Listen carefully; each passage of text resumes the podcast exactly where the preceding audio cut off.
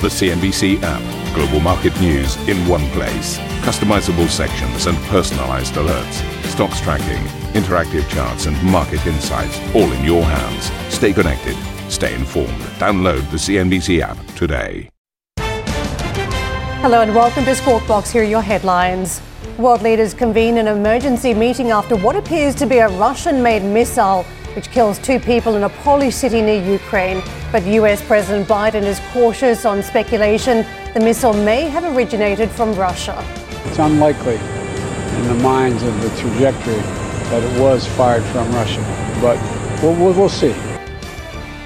US markets resume their rally after factory inflation comes in weaker than expected, with producer prices rising 0.2% in October and the September figure revised lower.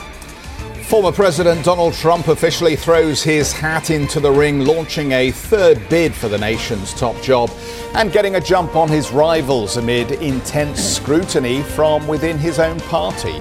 America's comeback starts right now. And BlockFi could well be the next crypto casualty as the industry lender reportedly prepares to file for bankruptcy. Whilst the CEO of Crypto.com tells CNBC the whole sector has suffered in the wake of FTX's collapse. What worries me is the impact of this collapse of the whole industry. I think it sets us back a good couple of years in terms of the industry's reputation and all of the players who have to collectively uh, work on transparency and engaging regulators around the world. And we're going to speak to the Ripple CEO, Brad Garlinghouse. That's coming up at 8:45 CET.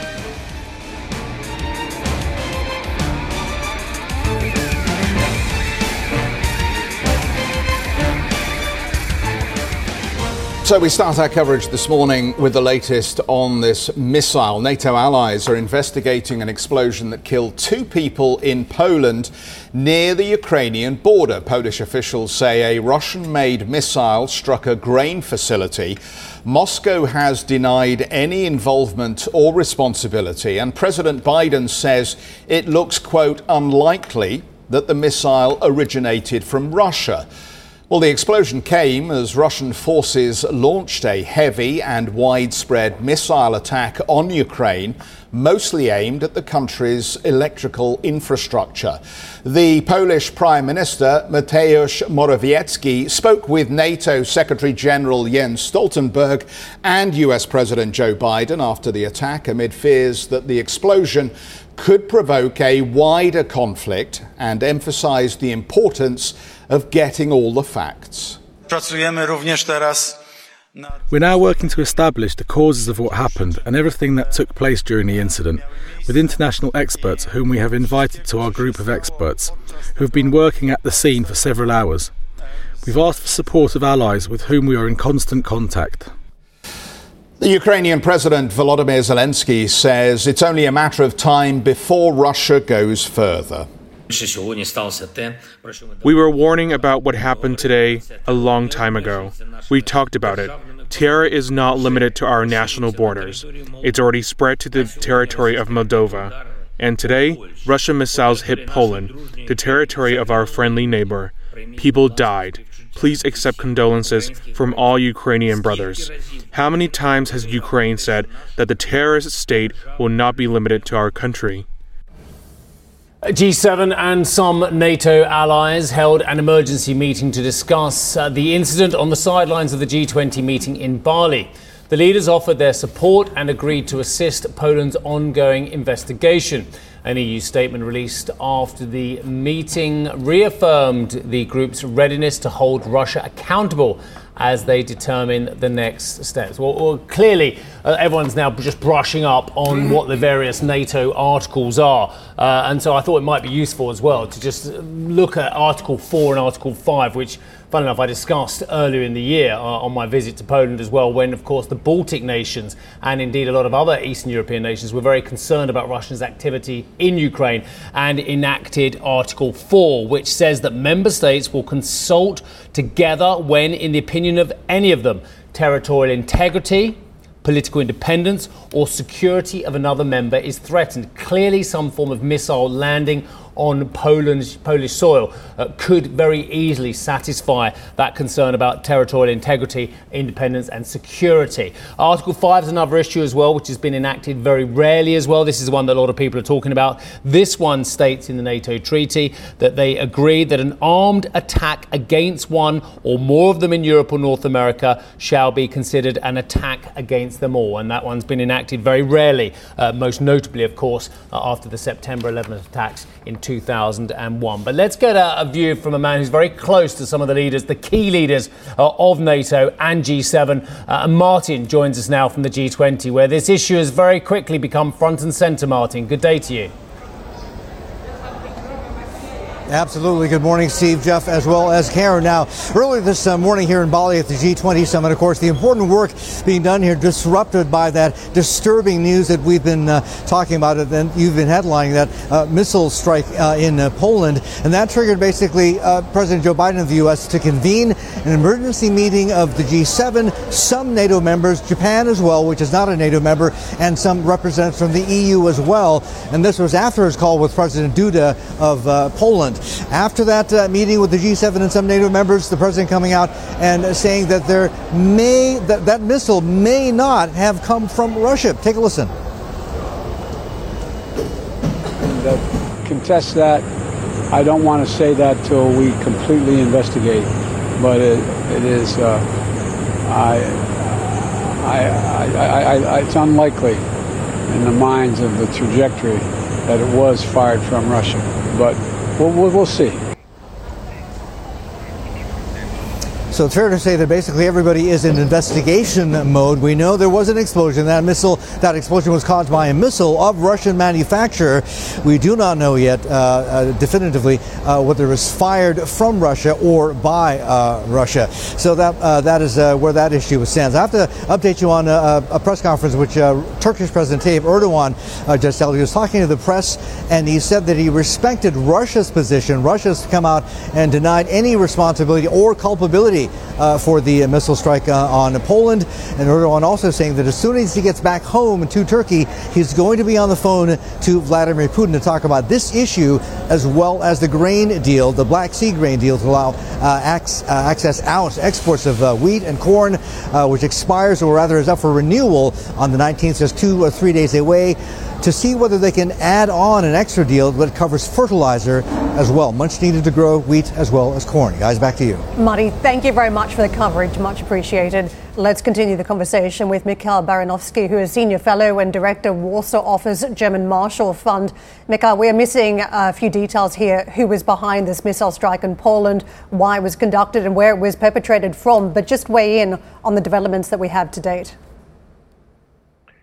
Well, we know more than we knew the very last uh, moments of, of, of, last night when uh, Polish government, Polish president was holding press conference.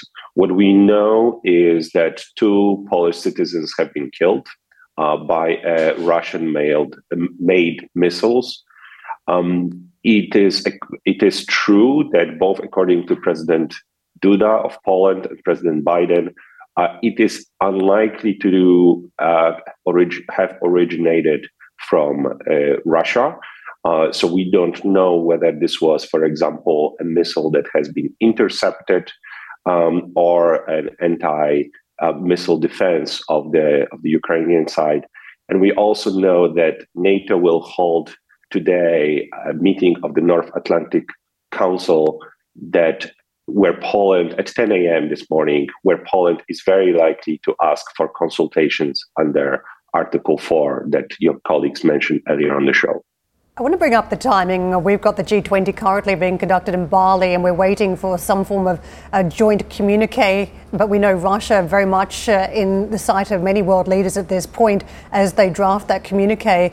And just give us a sense of the timing and how key that is as we talk about this strike today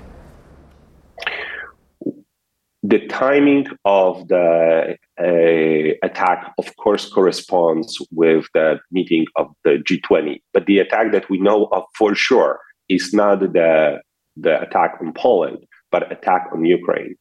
Um, the yesterday was one of the most intense barrage of attack, missile attacks from Russia on Ukrainian uh, civilian population, on Ukrainian electrical uh, infrastructure, for example. And that's very, very clear. And that's what the G20 leaders are surely to condemn. And whether the missile originated in Russia or not, what is very clear is that the death of NATO citizens would not have happened if Russia has not waged the war in Ukraine. So, in one way or another, either directly or indirectly, Russia is in fact responsible for for the tragedy that we are now seeing on Polish soil. Again, first that kind of deaths on on NATO territory of this war, and really anything that we have seen in the past years. Michael, what, what, what do you think is the appropriate response, um, carefully targeted and um, perhaps proportionate in the circumstances? Because, as you say, w- when all is said and done, these are NATO member citizens who have been killed. As I understand it, Poland already has a couple of Patriot missile systems on its border. It also has a, a UK supplied uh, defence system. Um, should there be further defensive technology on the Polish border? Should Ukraine now be supplied with fighter aircraft and other munitions that have so far been held back from being supplied in this war? What do you think is the, the right escalation in response to this? Well, step number one, we do need to stay calm and figure out what exactly happened. And this is this is in fact happening as we speak. Investigators are on the site. That's point number one. Point number two is we have to maintain conversation within the alliance, unity within the alliance, and that's why Poland will invoke Article 4 at the 10 a.m. meeting of the North Atlantic uh, Council. Then the decisions will come how NATO responds, what you are asking about. Uh, yes, Poland has a number of Patriot batteries, but right now they are on, on our soil, even in the east of the country. But right now they are focused around the logistical hub in Rzeszów, a nice, difficult Polish name for a for a city where most of the uh, Ukrainian refugees are received, and also an aid for Ukraine is uh, fl- flown into. But it is com- it, there is no question that NATO countries, Poland, the Baltic states, need a serious missile and air defenses right on our borders, more real presence of NATO troops. But it also is very much about Ukraine, as you said. And the missile defense there is something that they have been asking for very long time, and we need to provide in bulk rather than in trickle as it has been right now. Mikhail, rather than a, a, military response, a defensive response at a NATO level, do you think actually the most logical conclusion will be a tightening up of some of the sanctions and perhaps a new round of sanctions? Because they're very porous in parts, these sanctions, with lots of exceptions on various levels. Sanctions are very important, and, um, and uh, it's a it's a sign of uh, political determination. It's a political signal, and of course, they are now working when it comes to crippling Russian economy. They have to be maintained. I agree with you that they have to be tightened in order to um, to be effective. But I do not think that this will be um, tied directly to this event. Um, it will be. Um, it is very much a military uh, event, and something that will have to ha- happen is in the military domain, uh, the key really answer will be uh, the key question that is being asked is whether Russia intended uh, to strike Poland or was this a mistake? Was this an accident? Uh, the answer to this question really determines the response of the United West, of NATO, of Poland, of the United States, UK, and other European powers. Ambition to me is about doing better. I think ambition creates a pathway. The best advice I can give someone starting off a career is don't have a career, have lots of careers, try loads of different things. Talk to people and put your ambition out there. I don't feel that I've hit peak ambition because it's a learning journey. CNBC is where ambition meets opportunity. What does living ambitiously mean to you? Hear it from our CNBC anchors, reporters, and global business leaders on CNBC.com.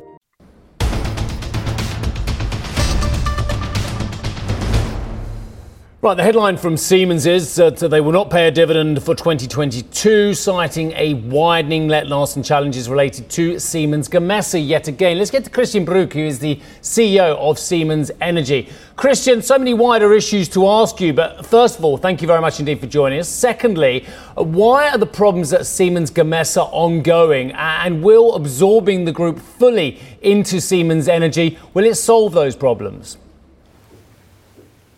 Yeah, good morning. Thanks very much for having me. Yeah, we see 22 uh, once again as a year not unexpected, where we're really in the center of the energy transition with a part of the business really performing excellently well. We see that we're in the heart of the energy transition, and we see also the challenges in wind.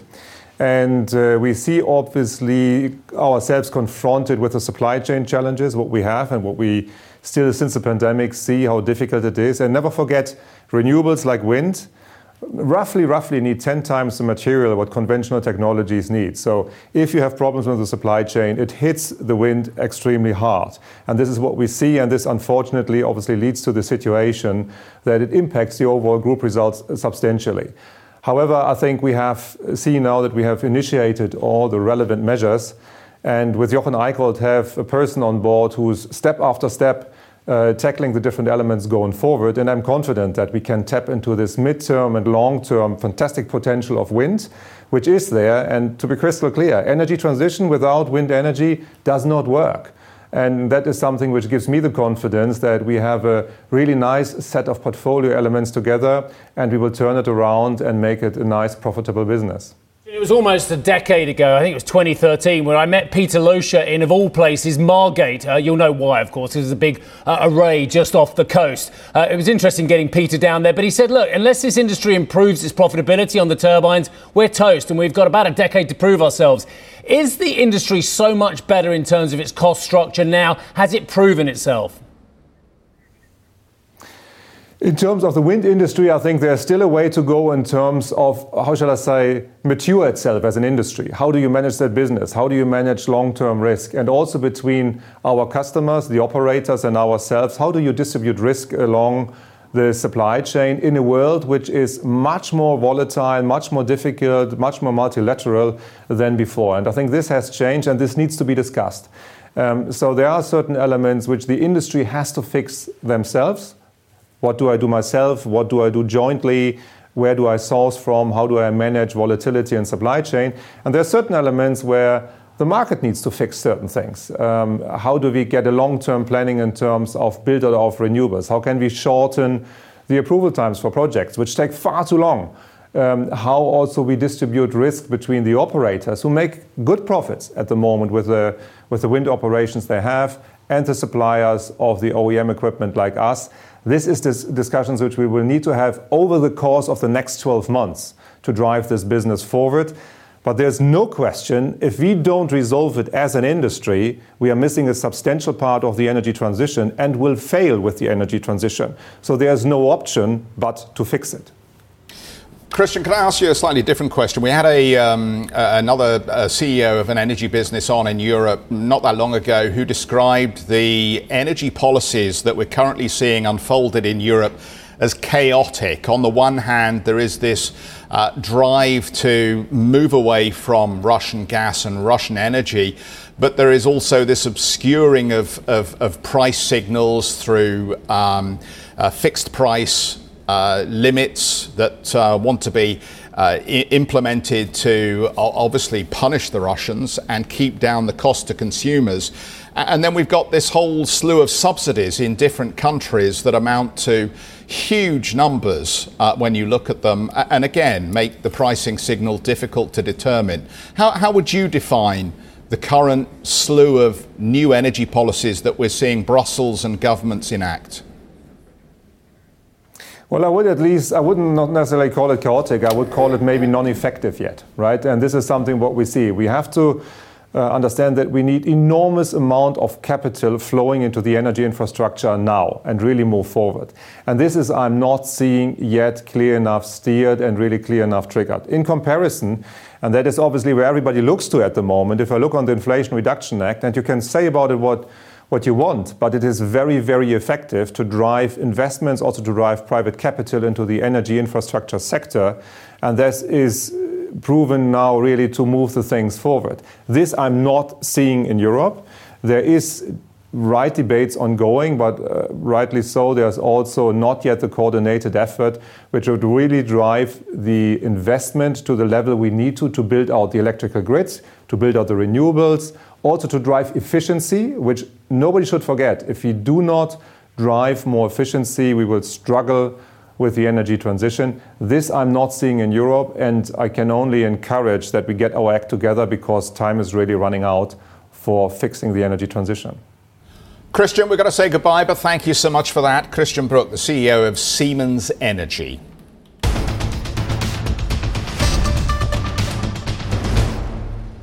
Zurich says it aims to raise its operating uh, profit, Zurich Insurance's uh, profit after tax return on equity to above 20% as part of its new financial targets unveiled ahead of its investor day. The insurance group says it is also looking to grow its earnings per share to 8% by 2025. Let's get to CEO Mario Greco. Uh, Mario, good to see you this morning. Thanks for joining us. Will, will the the tone uh, seems to have changed for the insurance market here.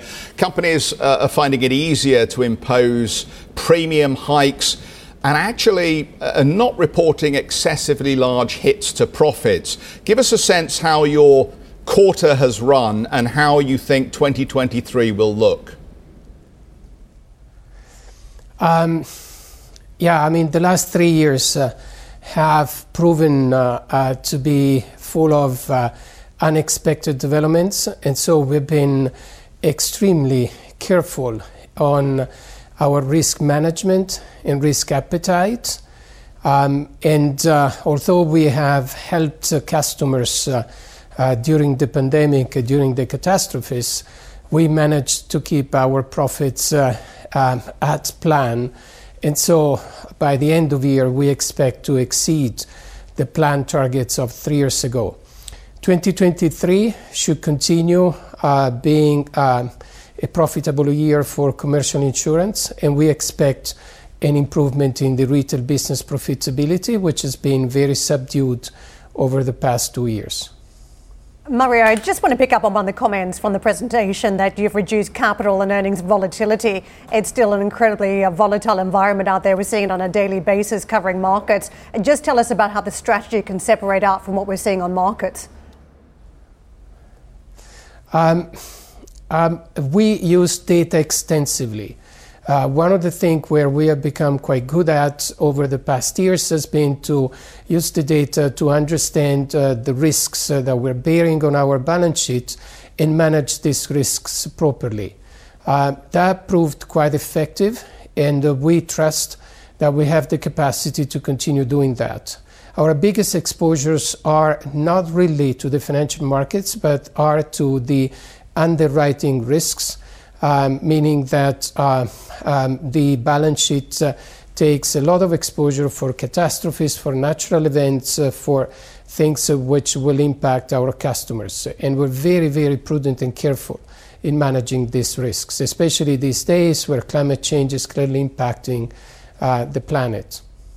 Mario, very interesting. We're talking about the repricing of money, and in your answer to Jeff's question, it is true that the premium environment has improved. But what about the investment side of the business as well? Now, of course, higher rates longer term are good news, but has there been a lot of volatility that's affected the business negatively on the investment side of the business with the current turmoil in financial markets? Um, we run the assets uh, uh, par, on par with liabilities.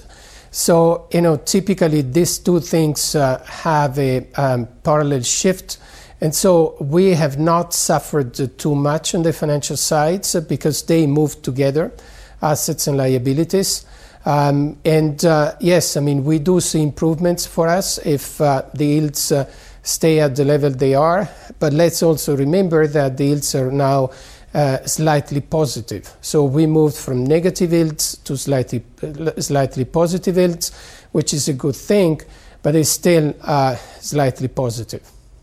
So, Mario, what, what next here? Because you, have been at the business for a few years, we know, and you came in and you were effectively brought in to restructure the operation and make it more efficient. And here we are this morning catching up with you, and we're talking about the improved uh, top line, we're talking about the improvement in the targets, we're talking about uh, ultimately the solvency levels being strong. Is, is there a deal uh, going forward for Zurich to bulk up the business to achieve some of the longer term ambitions that you're laying out?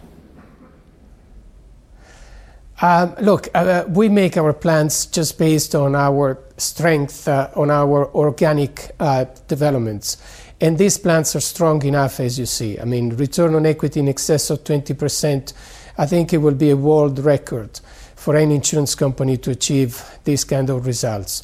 Uh, we keep growing our business. Uh, uh, we gained four and a half million customers um, over the last three years, which is the size of a medium-sized insurance company, and we just did it in three years. Um, so we don't need deals, but we are in the market, and we have made a number of deals over the past years. Um, and as soon as we find opportunities, we have the capacity to go for them, but we don't need to. Thank you for listening to Squawk Box Europe Express. For more market moving news, you can head to CNBC.com. Or join us again on the show with Jeff Cutmore, Steve Sedgwick, and Karen Tso, weekdays on CNBC.